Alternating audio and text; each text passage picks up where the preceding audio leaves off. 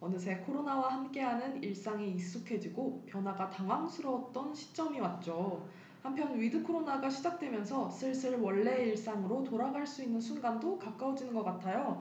다들 코로나가 처음 시작됐을 때 그때 기억 다들 하시나요? 뭐 그동안 어떤 시간을 보내고 있었고 또 전후에 가장 크게 바뀐 점이 뭐가 있을까요? 저는 코로나가 시작되었던 때를 생각하면 이제 그나 그게 이제 1월인가 그랬잖아요. 그러니까 겨울방학을 막 시작했을 때인데 이제 늘 그렇듯이 겨울방학에 여행 계획이 있어 이만큼 짜여져 있었단 맞아요. 말이에요. 그러면서 이제 그게 막 터지기 시작할 때였으니까 우리가 여행을 가야 된다, 가지 말아야 된다, 예약을 지금 취소하면 위약금이 얼마다 이런 식으로 거의 일주일을 예약을 취소하냐 마냐로 엄청 애들끼리 뭐라고 하고 근데 그 취소하는 절차도 엄청 오래 걸렸어요. 왜냐면 그분들도 처음이었 던 거니까 이게 정당한 환불 사유인지 그런 것도 엄청 헷갈리셨던 것 같고 그래서 저는 진짜 마음 아팠던 기억이 나요. 이 코로나 때문이 아니라 나의 방학이 지금 여행이 한 세 개가 없어지고 있다. 약간 이런 것 때문에 마음이 정말 아팠던 기억이 있어요. 이제 진짜 슬슬 with 코로나 시대구나 싶었던 게 저도 이번에 한 2월쯤에 친구들이랑 유럽 여행을 가자 이런 얘기가 슬슬 다시 나오기 시작하더라고요. 어, 얼마 전에 뭐 홈쇼핑 보니까 유럽 여행 처음으로 딱 게시했는데 완판 돼가지고 뭐 100 몇 억의 수익을 막 얻었다고 그런 뉴스 나, 나오고 아무튼 여행 가는 거가 가장 크게 다가오는 것 같아요. 이제 음. 겨울 방학도 오고 하니까. 약간 일상에서 엄청 특별한 일로 그래서 이제 코로나 시작된 뒤- 직후에는 이제 원래 나중에 우리 여행 한번 가자 이 말도 되게 근데 우리 갈 수 있어? 이렇게 불안함으로 아, 좀 맞아요. 이어졌던. 것 같아요. 또랑은 혹시 코로나가 시작됐던 2020년 초 어떤 일이 있었는지 기억나나요? 저는 사실 겨울방학 동안에 이제 1학년 동안 송도에 있으면서 찐살을 이제 내가 신촌에서 화려하게 데뷔하겠다는 생각을 가지고서 열심히 뺐어요. 한 5kg가량을 뺐거든요. 정말 네. 한세 달 동안 저녁을 안 먹고 운동을 거의 하루 2시간씩 하면서 뺐는데 이제 바로 비대면이 딱 공지를 뜨는 순간부터 모든 의욕을 잃어버리고 그리고 사실 제가 살던 곳에서는 그 헬스장에서 먼저 터졌어요. 네. 그래가지고 그래서 헬스장이 닫으면서 어 부득이하게 어 나도 운동을 못 하겠다 하면서 또 신촌도 못 가게 되면서 이제 저는 본가가 지방이다 보니까 모든 의욕을 잃어버리고 근데 확실히 비대면 발표가 났을 때 좀 느끼는 게 확 있었던 게 저희가 아닌 것 같아도 사스도 있었고 메르스도 있었고 아, 신종플루도. 있었고 맞아요. 사실 전염병을 꽤 많이 지나왔어요. 근데 그때는 약간 이렇게까지 될지 몰라가지고 방학 동안 여행이 취소되고 나서도 한 두세 달 정도 이렇게 고생하겠지 싶었는데 이제 비대면 전면 비대면을 한다고 하니까 뭐지 이게 이렇게까지 길어질 일인가? 이렇게까지 심각한 일인가에 대한 좀 자각이 그때 확 왔던 것 같아요. 맞아요. 그때 그리고 제 기억으로는 저희 학교가 그때 뭐 한 달 단위로 뭔가 음, 새롭게 네. 일단은 비대면을 하겠다 하고 또 이제 한 달 뒤에 중간고사 때까지만 비대면을 하겠다 약간 이런 식으로 계속 딱 정확히 결정을 안 내리고 그렇게 계속 공지를 받았던 것 같은데 비대면을 한다는 공지가 새롭게 뜰 때마다 아 그렇구나 그렇구나. 동시에 좀 로- 짜증스럽고 네, 그렇게 그렇죠. 1년이 정말 2020년은 그렇게 지나갔던 기억이 있네요. 네.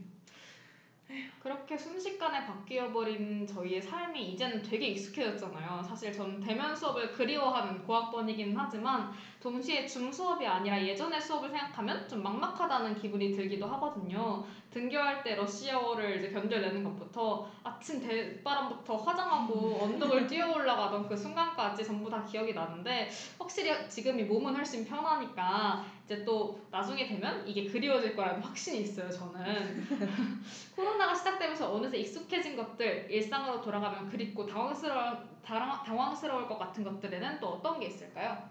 저는 마스크를 벗는 게 좀 뭔가 되게 부끄러울 것 같아요. 한, 한 달은 정말 부끄러울 것 같아요. 요즘에도 신경 쓰잖아요. 약간 친구랑 그러니까 초면인 사람이랑 밥을 먹으려 그러면 만났을 때는 별 생각이 없는데 이제 마스크를 벗는 그 순간이 되게 신경 쓰여요. 그러니까 소- 소개팅 통과 의뢰라고 약간 마스크를 벗는 아 저희 이제 마스크 벗을까요? 막 이런다고 네, 그게 약간 진정한 나를 보여주는 느낌? 뭔가 개시 막 이렇게 뭐 약간 가명이었다가 갑자기 진짜 이름 바뀌는 것처럼. 맞아요. 아, 그러니까 그리고 마스크를 벗어도 뭔가 쳐다보지를 못하겠는 거예요. 음. 뭔가 제가 이렇게 아무 저는 정작 아무 생각이 없는데 상대방이 뭔가 아 약간 내가 무슨 생각을 하고 있, 있다고 생, 오해를 할까봐 제가 오히려 눈을 잘 못 마주치겠더라고요. 그, 소개팅에 가면. 그리고 이제 표정 관리를 사실상 크게 안 해도 됐었거든요. 마스크 쓸 때는 좀 언짢아도 이제 그냥 그냥 이제 마스크 아래로만 표정이 나오, 나오면 괜찮았는데 이제 저도 모르게 무의식적으로 그런 표정 관리를 못 할까봐 조금 음. 걱정도 되고 저는 사실 조금 웃긴 포인트이기도 한데 제가 걸어다니면서 노래 부르는 걸 좋아해요 입 모양으로 아니 왜냐면 입 모양으로 립싱크하면 신나잖아요 다들 신나죠. 신나죠 신나죠. 그러니까 이제 그 마, 마스크를 쓰면은 자연스럽게 그걸 이렇게 부르면서 다닐 수 있었는데 아무도 모른단 말이죠. 근데 내가 마스크를 벗고 길거리를 걸으면서 노래를 부르고 있으면 다들 이상한 사람으로 볼 거 아니에요? 그래서 사실은 저는 비대면이 시작 비대면이 끝나고 대면이 시작되더라도 한동안은 마스크를 쓰고 다닐 것 같기는 해요. 음, 일단 맞아요. 마스크가 감춰주는 나의 얼굴이 너무 편해졌기 때문에 그런 게 너무 좋아져서 한동안은 쓰고 다닐 것 같은데 그리고 또 시간이 지나다 보면 이제 마스크 쓰면 사람들이 어 왜 마스크 썼어? 라고 얘기할 날이 또 오지 않을까 싶어가지고 음. 그때는 조금 걱정이 되기는 합니다. 또 다른 게 뭐가 있을까요? 약간 음, 저 같은 경우는 원래는 이제 제 기억으로는 코로나 전에는 무조건 뭐 논다, 친구들끼리 술을 마신다 하면 한두 시가 기본이었던 것 같아요. 근데 지금 이제 with 코로나가 되면서 영업시간 풀렸잖아요. 그런데도 이제 다들 일찍 만나서 한 4, 5시쯤에 만나서 네. 10시에서 뭐 11시 사이에 그냥 파하는 게 뭔가 너무 익숙해진 거잖아. 익숙해졌더라고요. 맞아요. 저 약간 타이적 건강함을 챙기고 네, 있죠. 다들 이렇게 집에 일찍 가는 게 습관이 돼가지고 얼- 어젠가 이렇게 길을 걸어가는데 이제 직장인들이 얘기를 하는 걸 우연히 들었어요. 근데 저랑 똑같은 이 얘기를 하면서 이제 다들 집에 일찍 가는 게 익숙해졌다 이런 얘기를 맞아요. 하더라고요. 저는 가끔 조금 더 늦게 들어가고 싶을 때도 있는데 이제 친구들이 협조를 안 해주더라고요. 음. 내 몸은 이미 10시에 적응을 했다. 난 더 이상 너랑 있을 수 없다. 그래서 이제 바로 귀가를 하시더라고요. 같은 맥락으로 저는 사실 조용하고 한적한 거리가 되게 그리워질 것 같다는 생각을 해요. 왜냐하면 코로나 전에도 전 사람 많은 데 가면 되게 스트레스 받은 성격이라서 항상 좀 사람 없는 데 찾아가고 그랬었는데 이제 코로나가 시작된 이후에서는 전반적으로 모든 거리가 다 좀 한산해졌잖아요. 그래서 어딜 가는 거에 되게 망설임이 없고 그랬었는데 이제 코로나 전을 생각해보면 이제 뭐 홍대 거리라든지 신촌 거리라든지 11시만 되면 사람 진짜 발에 채일 만큼 많고 뭐 그랬던 것들이 지금도 약간 그립지는 않은데 그때가 오면 지금이 훨씬 그립지 않을까 그런 생각이 드네요. 그럼에도 불구하고 코로나가 있든 없든 우리는 계속 살아가야 했죠. 열심히 수업을 듣고 진로를 정하고 학점을 쌓으면서요. 잠시 후에는 사연 보내주신 분들과 새 디자인, 새 DJ의 삶에 대해서 이야기해 보겠습니다. 그 전에 악동 뮤지션 낙하 듣고 올까요?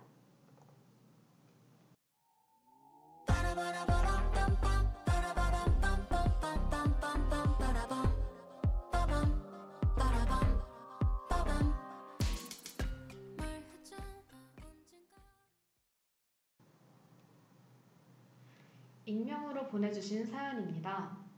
전 올해 3학년이었거든요. 그냥 정신 없었던 것 같아요. 대면으로 학교를 간 건 1년뿐이었는데 벌써 고학년이라고 하더라고요. 친구들은 하나둘 인턴을 하고 휴학을 하고 공부를 하기도 해요. 친구들과 만나면 이제 뭐 해 먹고 살지에 대해서 이야기하고 적당히 늦으면 내일 수업이나 일정을 위해 일찌감치 헤어집니다. 내킬 때 부르면 나올 수 있던 친구들은 이제 2주 전에는 약속을 잡아야 만날 수 있어요. 자연스러운 시간의 흐름이라고 생각하지만 가끔은 서글픈 것 같아요. 뭔가 이렇게 아직 저- 아, 뭔가 이렇게 점점 어른이 되는 것 같다는 생각도 해본답니다. 저는 2021년은 붙잡고 싶은 시간인 것 같아요. 2022년이 오는 게 아직 조금 부담스럽고 벅차거든요. 라고 사연 보내주셨습니다. 네, 이분의 사연을 들으니 그냥 딱 저의 이야기를 그대로 써놓은 것만 같아요. 저도 이분처럼 대면을 딱 한 해 해본 19학번인데 무휴학으로 달려왔더니 이제 내년에는 벌써 4학년입니다. 요새 어느 대회 활동을 해도 나이 상관없이 4학년을 찾는 것도 힘들던데 다들 제가 무휴학으로 달려왔고 앞으로도 그럴 것이라고 하니까 놀라더라고요. 하지만 저에게 2021년은 그렇게까지는 붙잡고 싶은 시간은 아니었던 것 같아요. 엄청나게 힘들었거든요. 어떻게 보면 인생에서 제일 힘들었던 한 해였기도 했어요. 하지만 그만큼 얻은 것도 느낀 것도 많, 많은 정말 아 이제 나 좀 어른이 된 건가 싶을 정도로 제가 성숙해진 한 해였다는 생각이 듭니다. 지금부터는 우리 DJ들이 요새 어떻게 지내고 있는지 좀 자세하게 들어볼까요? 요새 다이아는 어떻게 지내고 있나요? 사실 저는 저 사연의 친구에 관한 이야기가 유독 공감이 되는 것 같아요. 이제 제가 제가 대학 시간 대학교에 와서 사귄 친구들은 대부분 이제 댄스 동아리에 있는 친구들인데 그렇다 보니까 이제 따로 약속을 잡지 않아도 어차피 연습을 해야 돼가지고 대여섯 명이 계속 보는 경우가 많았어요. 그렇기 때문에 따로따로 약속을 잡을 필요가 없었는데 또 2인 제재도 있었고 하다 보니 원래는 여섯 명이 같이 모여서 연습 한 번 하면 해결됐던 만남이 이제는 한 명씩 각각 여섯 번의 약속을 잡아야 하고 그것도 다 일정을 맞춰서 잡아야 하고 그래서 저도 이제 2주 전에는 다 잡게 됐거든요. 근데 동시에 뭐가 있냐면 약속을 잡는 건 저는 어렵지 않은데 약속이 여러 번 미뤄졌거나 파해졌거나 그랬을 때 약간 서운함이 몰려오는 게 있잖아요. 물론 이 친구가 바쁜 건 너무 이해하지만 나도 사실 바쁘게 살고 있고 내가 만나자고 했을 때 계속 이제 미루고 그러면 약간 뭐지? 내가 이 친구한테 이제 의미가 이 정도밖에 되지 않는 건가? 에서 오는 좀 서운함이 커가지고 사실 인간관계를 유지하는 데 저는 조금 스트레스를 많이 받았었어요. 근데 진짜 맞는 말인 것 같은 게 이제 친구들이 이제 불렀을 때 잘 나오지를 않아요. 이번 그쵸. 주는 바쁘고 다음 주도 바쁘고 그래서 약속을 잡는데 막 3주 뒤로 약속을 잡으면 어, 이 안에 시간이 분명히 되는 날이 있을 텐데 사실 날 내가 만나기 싫어서 이렇게 미루는 건가라는 생각도 하게 좀 되고 맞추다가 그리고 안 되면은 약간 그래 그럼 다음에 한 번 더 맞춰보자 다음에 만나자 이러고 또 연락이 한참 끊기는 경우도 있잖아요. 맞아요. 그러면 내가 먼저 또 연락하기 너무 약간 매달리는 것 같고 맞아요, 맞아요. 그런 느낌이 저가 제가 든다는 게 너무 싫은 거예요. 걔가 나빠서 그런 게 아니라 그냥 내가 그런 느낌을 느낀다는 것 자체가 되게 뭔가 자괴감이 든다고 해야 되나? 그게 너무 짜증나더라고요. 그런 부분이 있는 것 같아요. 그 고등학교 때 가장 친했던 친구가 있었는데 코로나가 터지고 이제 그 친구 이제 어머님도 이제 학교 교사 교사를 하시고 하니까 안, 웬 되게 예민했던 거죠. 혹시나 이렇게 음. 겹치거나 할 수가 있으니까 동선이. 그래서 정말 그 친구가 2년 동안 한 번도 밖을 안 나왔어요. 그러니까 친구를 아예 안 만났고 제가 가장 친한 친구인데 제가 그 친구를 딱 두 번밖에 못 만났거든요. 2년 동안. 와. 그것도 그 친구. 집 앞에 잠깐 본 와. 거였어가지고 생일 선물 준다고. 그래서 처음에는 좀 오해를 많이 했었죠, 저도. 아, 얘가 나한테 분명히 뭔가 섭섭한 게 있어서 안 음. 만나는 거다. 근데 진짜로 코로나 때문에 안 나왔던 걸 알게 되고 이제 오해가 풀렸던 일이 저도 있었어요. 저 여러모로 관계를 유지하는 게 어려운 시기인 것 같아요. 어, 저는 이거 말고도 이제 저는 이번 연도에 자취를 시작했거든요. 이제 한 3개월 차밖에 안 됐는데 되게 로망이었거든요. 근데 막상 시작하니까 생각보다 막 삶의 많은 부분이 이제 통째로 바뀐 느낌이었어요. 어, 저는 이제 친구들이랑 자주 만나고 노는 걸 기대했는데 이제 앞에 사연처럼 고학년이다 보니까 다들 이제 잘 만나주지도 않고 오히려 저 혼자서 해결해야 되는 것들이 좀 굉장히 많아졌어요. 이제 이제 엊그젠가 방에 이제 혼자 이제 저는 이것저것 뭔가를 해먹기 시작했거든요. 그래서 혼자 이것저것 뚝딱뚝딱 하다가 이제 유리컵을 떨어뜨려서 깨버린 거예요. 근데 이게 집 같으면은 이제 이제 분명히 이제 누군가 어른이 와서 건드리지 마라 이러실 텐데 이제 제가 다 해결해야 하고 방에 이제 청소기도 없으니까 진짜 난감하더라고요.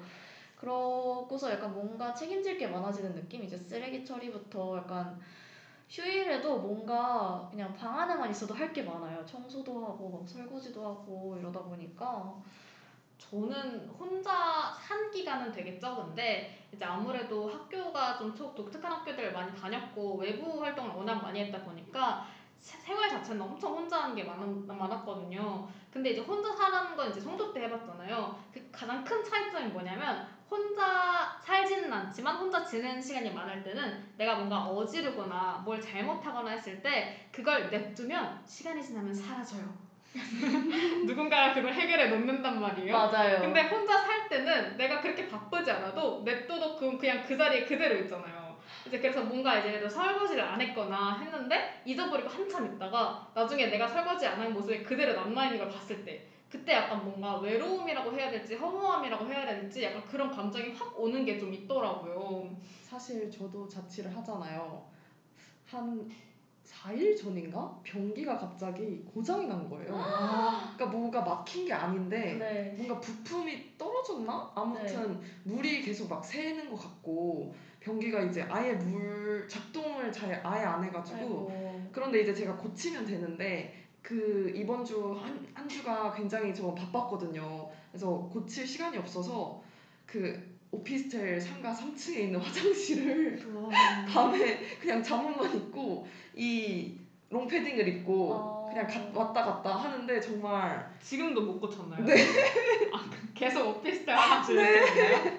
지금 아. 5일째 그러고 있습니다. 아, 다이안이 말한 게 뭔지 딱 공감이 제가 지금 되네요. 맞아요. 화장실에 전화를 해서 고치는 것이 좋을 것 같습니다. 저는 이제 설거지를 밀리고 이제 방을 어질러진 채로 나갔자 나갔다가 들어오면 불을 탁 켜는 순간 뭔가 그 아까 한숨이 나죠. 아까 말한 그 공허함이 뭔지 알 것 같아요. 뭔가 그쵸 과거에 내가 잘못한 거긴 한데 네. 뭔가 뭔가 씁쓸하고 뭔가 외로운 그런 기분이 약간 좀 그 들어요. 방에 시간이 흐르지 않은 느낌이 든 것 같아요. 맞아요. 그 방에 나 말고 다른 생명체가 있으면 내가 없어도 그 방에 시간이 흐르는데 맞아요. 내가 나밖에 없으면 그 방 그냥 멈춰 있는 거죠. 음. 아, 그런 데서 오는 허무함이 조금 있는 것 같아요. 우리 이제 면디의 근황으로 넘어가기 전에 다른 분이 보내주신 사연 먼저 한번 읽고 가려고 해요. 다음 사연은 주스님이 보내주셨습니다.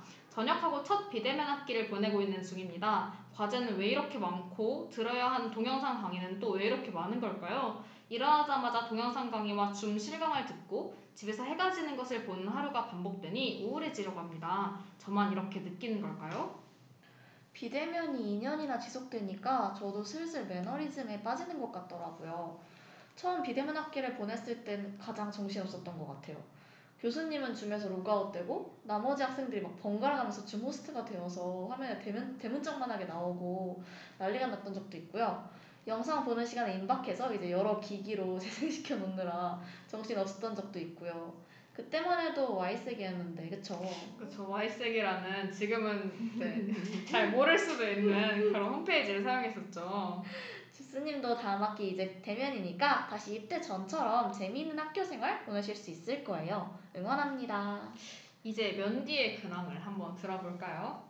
저 같은 경우는 이번 2021년이 가장 변화가 많았던 한 해였던 것 같아요. 아까 또랑이 말했던 것처럼 저도 자취를 시작했고 또 이제 고민 진로에 대한 고민 뭐 학교에 대한 고민들이 굉장히 많았던 한 해였죠. 그 저 같은 경우는 뭔가 준비를 하는 그 진로가 있는데 이제 그게 뭔가 이렇게 이렇게 자격증을 따면 된다, 뭐 스펙이 있으면 된다 하는 게 전, 절대 아니고 뭔가 스스로 혼자 연습하고 뭐 뭔가 혼자 이렇게 해가는 게 많다 보니까 비교 대상도 없고 저는 경영학과다 보니까 이제 주변은 인턴도 하고 뭐 휴학하고 뭐 다양한 거를 해보는데 저는 이제 아 나는 뭐 해야 되지?부터 시작해서 굉장히 고민이 많았던 한 해였던 것 같아요. 그래서 얼마 전에도 이제 준비를 하다가 한번 뭐 지원을 해보자 하고 지원을 해봤고 또 다시 거기에서 힘을 얻어서 좀 더 해보자 하고 좀 스스로를 파이팅 하게 만드는 그런 시기를 보내고 있는 것 같습니다. 저는 솔직히 말하면 약간 막학 막학기는 아니고 저는 4학년이 된 거지만 4학년이 돼서 내가 잃었다고 이- 그 생각하는 것 중에 가장 큰 게 뭐냐면 꿈을 바꿀 수 있는 자유?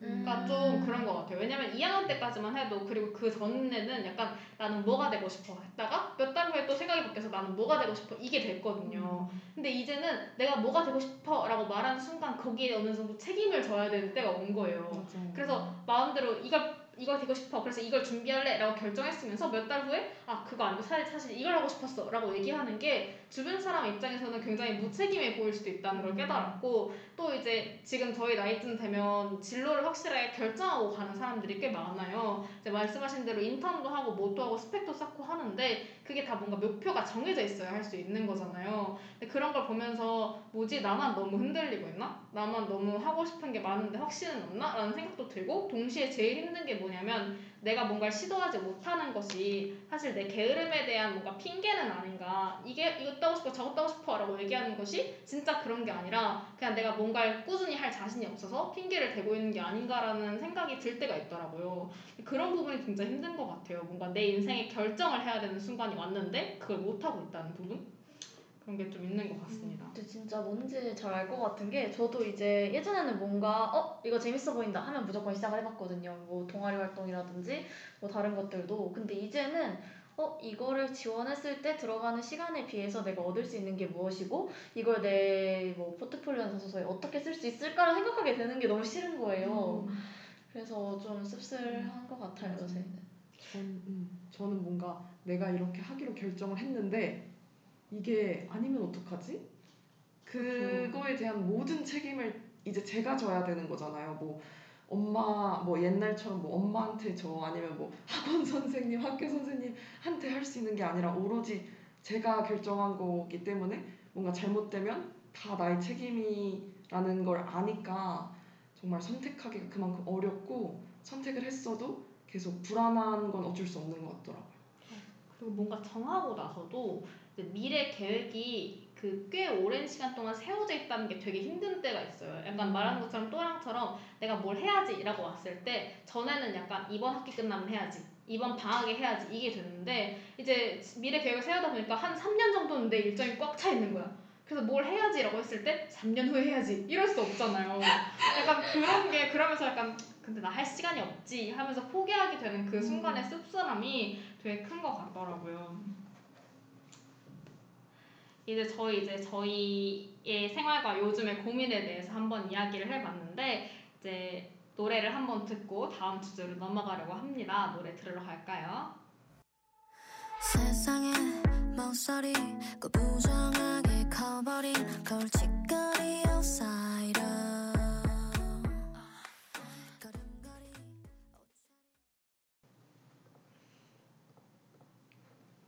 아이유의 셀러브리티 듣고 왔습니다. 저희 세 번째 사연 먼저 읽고 가볼게요. 체리님이 보내주셨어요.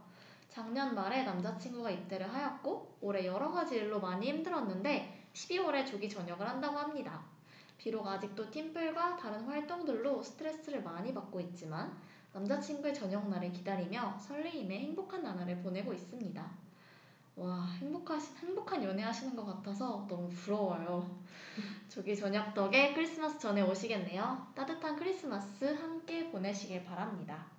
네, 사실 네 번째 사연도 사랑에 관한 이야기거든요. 같이 읽고 넘어가려고 하는데요. 해해님이 보내주셨어요.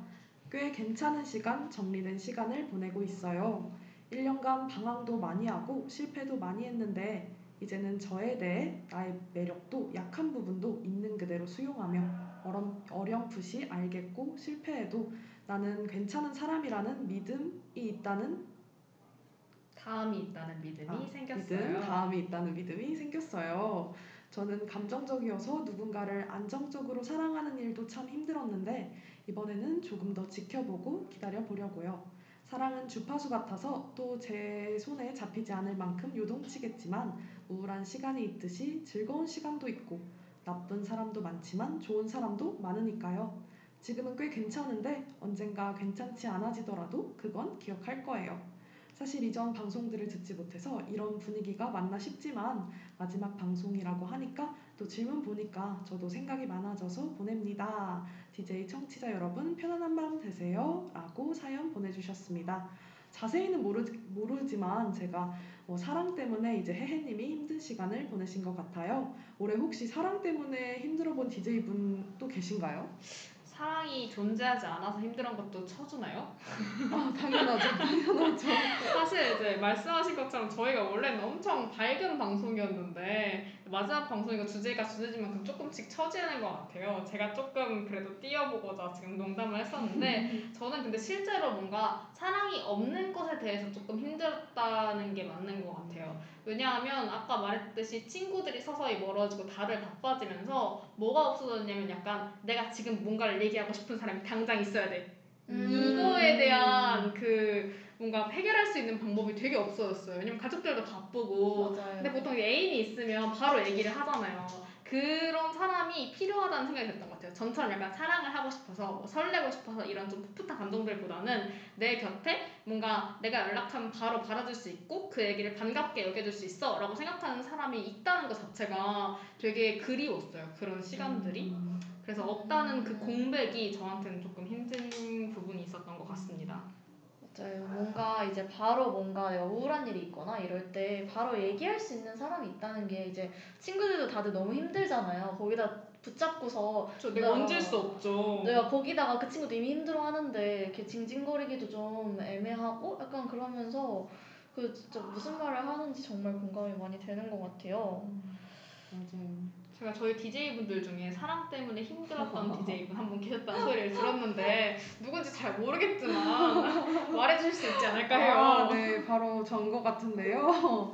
어, 저 같은 경우에는 어, 누구를 좀 많이 좋아했는데 이게 잘 안 돼가지고 힘들었던 시간이 있었고 또 그것 때문에 제가 아까도 2021년이 뭔가 저는 되게 힘들었던 한 해라고 말씀드렸잖아요. 음, 그분의 영향이 굉장히 컸던 것 같아요.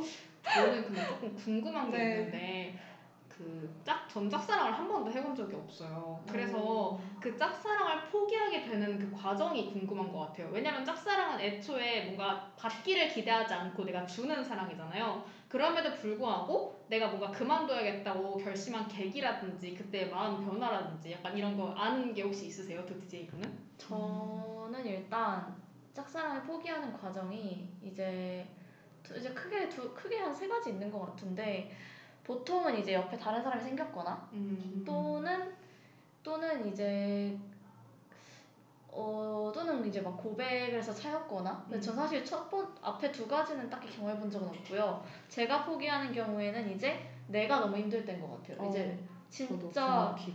진짜 물론 나는 진짜 이 사람을 좋아하는 거가 더 크지만 좋아하는 거로서 얻을 수 있는 행복이 더큰 음. 분명 더 컸었는데 이게 더 지속되면 내가 너무 망가질 것 같다는 생각이 들 때 약간 최후의 보호 본능으로. 작용을 하는 것 맞아요. 같아요. 저도 정확히 뭔가 그냥 좋아 가볍게 좋아하고 막 그 사람 보고 있으면 좋고 그런 감정으로 시작했던 게 이제 점점 내 뜻대로 안 되니까 힘들고 그게 이제 일상에까지 영향을 끼치게 되고 제 평소의 기분에까지 영향을 끼치게 음. 되니까 아 이거는 이제 그만하는 게 맞겠구나 라는 생각이 들었을 때 짝사랑을 그만두는 것 같아요. 음. 그렇게 짝사랑을 그만두게 되면 이별한 것처럼 여파가 또 가고 그러나요? 근데 사람마다 다른 것 같은데 저 이번 네 그래 저는 이번에 그랬던 것 같아요. 근데 이게 저는 짝사랑 상대의 태도에도 문, 이- 그 뭔가 음. 있다고 생각하는데 짝사랑이라고 하지만 사실 상대가 분명히 여지를 줬잖아요. 음, 그럼 제가 볼 때는 그 이상의 여파가 갈 수 있을 것 같아요. 맞아요. 제가 제 주위에 이제 평생 짝사랑을 해본 친구들이 없었는데 최근에 사귄 친구 중에 정말 오랜 시간 짝사랑을 한 친구들을 이제 어. 몇 명이나 같이 봤어요. 근데 이제 그 친구가 마음을 접게 된 거는 되게 이제 그걸 어린 시절의 추억처럼 엄청 간직해놓고 한 1, 2년 떨어져 있었는데 다시 만나게 된 그 사람이 내가 생각하던 그 사람이 아니었다는 어. 그 실망감 때문에 짝사랑을 되게 한 번에 딱 이렇게 끊어낸 모양이더라고요. 진짜 오랫동안 한 짝사랑이었거든요. 그러니까 그런 걸 보면서 저는 짝사랑이 엄청 신기한 사람이니까 그러니까 뭔가 내가 누군가를 누군 그 뭔가 얻는 거 없이 사랑하는 그 자체가 엄청 놀랍구나 신기하구나 좀 다른 알고리즘으로 적용되는구나 라는 생각도 하게 되었던 것 같아요. 어, 맞아요. 그리고 저는 이제 뭐지 끝난 연애도 있었었는데 이제 정말 이별은 아름답게 끝났어요. 정말 상호의 합의 아래에서 약간 아무런 얼굴 붉힌 일 없이 아름답게 끝났지만 그 이제 그 사람이랑 함께할 시간이 있잖아요. 같이 간 장소들도 있고 그리고 가장 밀접한 시간을 함께했던 사람이 이제 사라진다는 게 힘들었어가지고 그 이후에 그 후폭풍이 생각보다 저는 오래 가는 것 같더라고요. 네, 제가 해봤던 연애 중에선 최장이었어가지고 네, 그게 제일 큰 것 같아요. 그러니까 그 사람이 막 그립고 너무 붙잡고 싶다 이게 아니라 뭔가 그 기억들 이 뭔가 다시 생각날 때 조금 아련하고 슬픈 음. 그런 기분은 음. 좀 있었던 것 같아요. 저도 정말로 물론 제 예전 연애는 너무 예전이라 기억이 정말 잘 나지 않지만 이제 생각을 해보면 오히려 좋게 헤어지면 헤어질수록 미움도 없고 화가 나는 것도 없다 보니까 그 사람이랑 좋았다는 사실이 너무 짜증나는 거예요. 왜냐면 맞아요. 그게 생각나면 차라리 안 좋은 기억이면 와 헤어지길 잘했지 이게 되는데 좋은 기억이면 그건 좀 문제가 되잖아요. 맞아요. 약간 자꾸 그때 나에 젖어들게 되고 근데 그게 너무 싫은 거죠 나 스스로. 맞죠. 그리고 막 이때 어 그때 이렇게 해서 헤어졌는데 내가 이렇게 행동했다면 아직 이어나가고 있을까 이런 생각도 막 든단 말이에요. 좋게 헤어졌을 경우에 진짜 쓸데없는. 생각이죠 사실은. 맞죠. 이미 끝났는데 저 그래서 저는 좋은 이별도 힘들 수 있구나라는 거를 진짜 이번에 깨달은 것 같아요. 뭔가 이별에 대한 얘기를 하다 보니까 제가 얼마 전에 생각해봤던 또 이제 질문이 하나 떠오르는데 어, 둘 사이에 아무런 문제가 없다고 쳤을 때 내가 마음이 식어가지고 헤어진 연애 그리고 상대방이 마음이 식어서 헤어진 연애 어느 쪽이 좀 더 힘든 것 같아요? 당연히 상대방이 마음이 식어버린 연애가 더 힘든 거 힘들지 않을까요?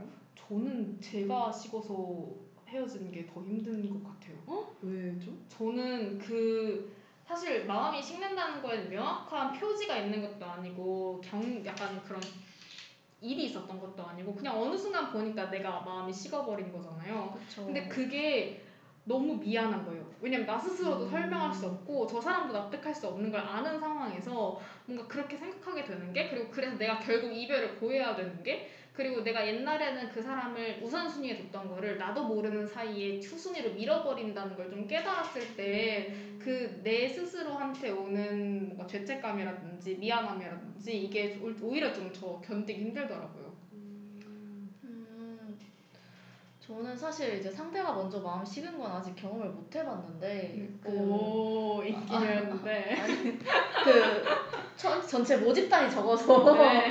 그런 거긴 한데. 근데 다이 언니가 뭔지 알 것 같은 게 약간 뭔가 내가 잘못하는 것 같은 느낌? 왜냐면 그 사람은 그 자리에 있고 여전히 같은 애정을 주고 있는데 그렇죠. 책임이 100% 나한테 있는 그 거죠. 내가 마음이 식었다는 건 뭔가 진짜 내가 잘못한 것 같고 내가 이렇게밖에 약간 그 그릇이 자- 작동해야 될까 아니면 끈기가 없는 사람이었나? 약간 이런 생각이 들면서 이제 그냥 오래 연애한 친구들을 보면 쌍방 다 노력을 엄청 많이 하거든요.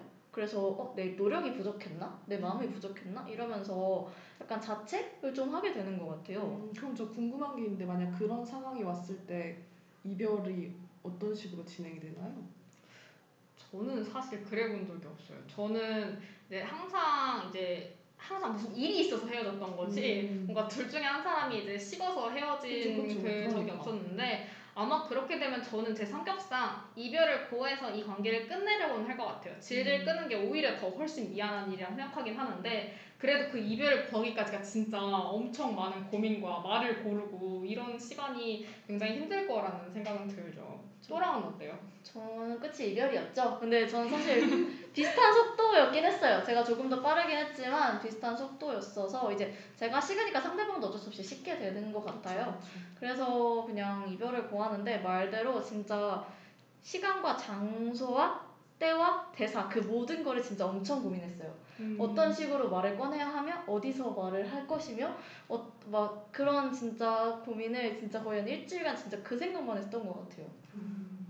오히려 이미 식었는데 그걸 고민하느라 더 내 삶이 그로 채워주는 그런 모습이 일어났던 것 같네요.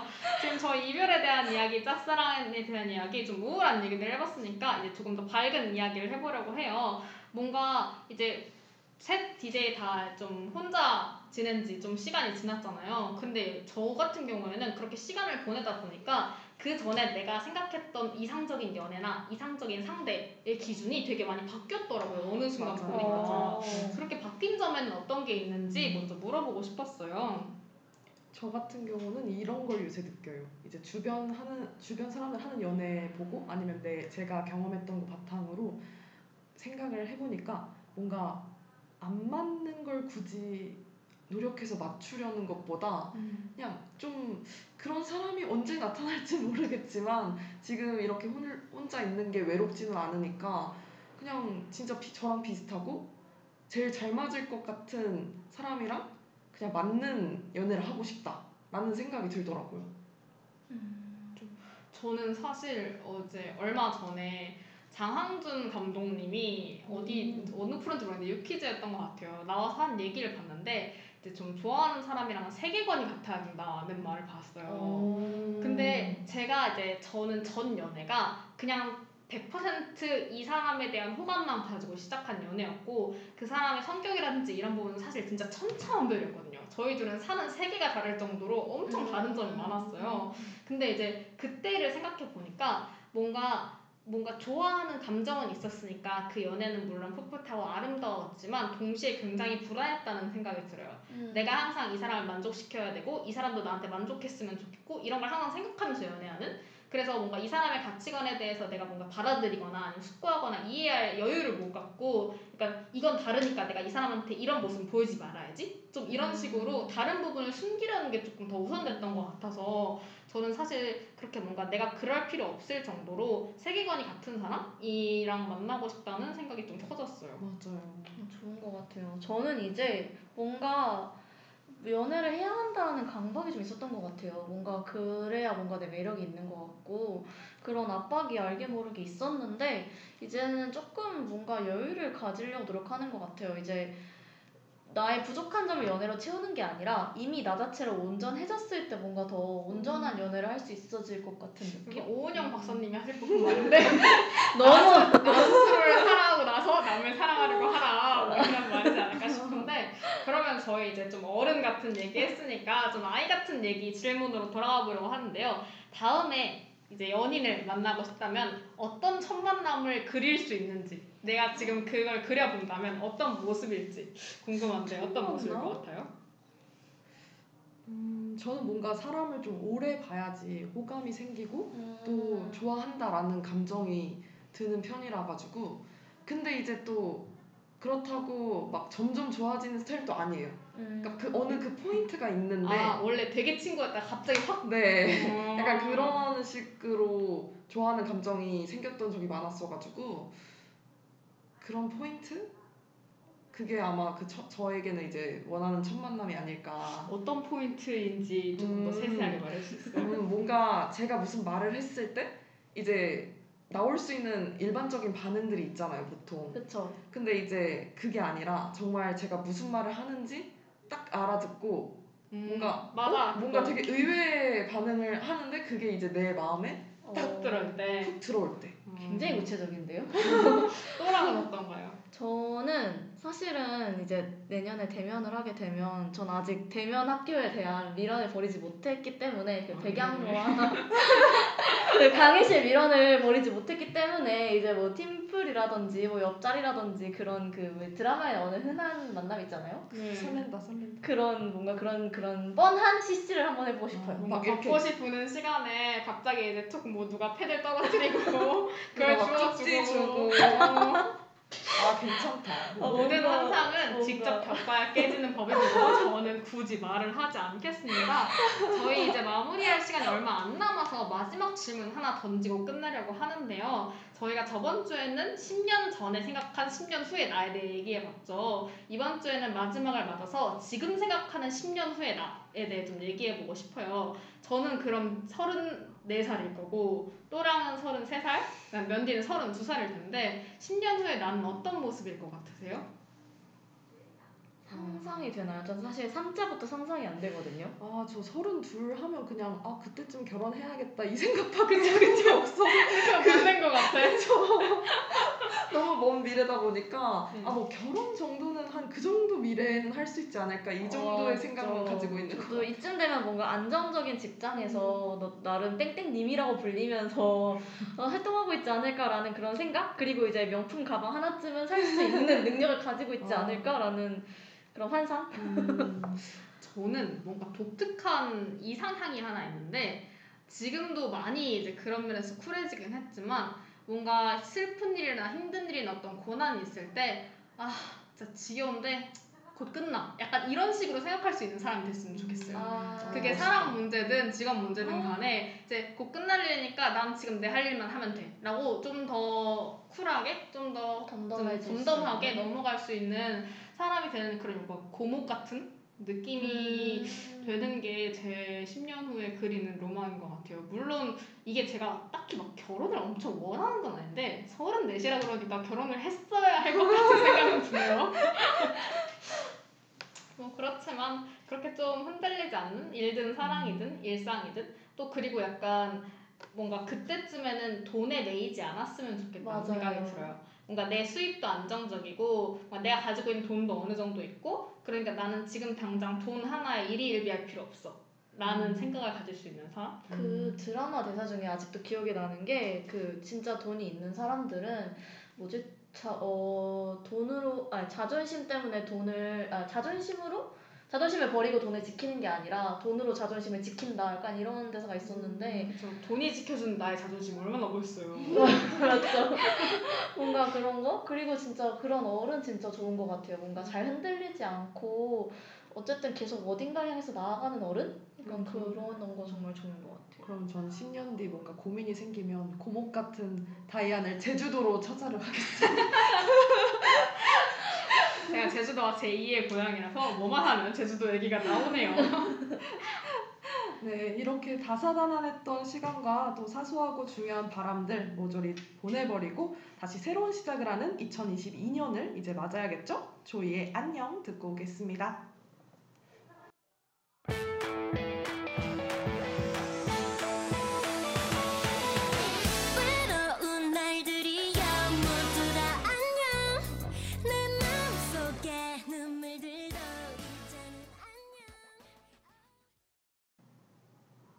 그동안 6주 동안 여러분들의 소중한 시간을 저희가 함께 나눌 수 있어서 참 행복했습니다. 저희 새 DJ는 앞으로 더 좋은 방송으로 여러분을 만나러 올 것을 약속합니다.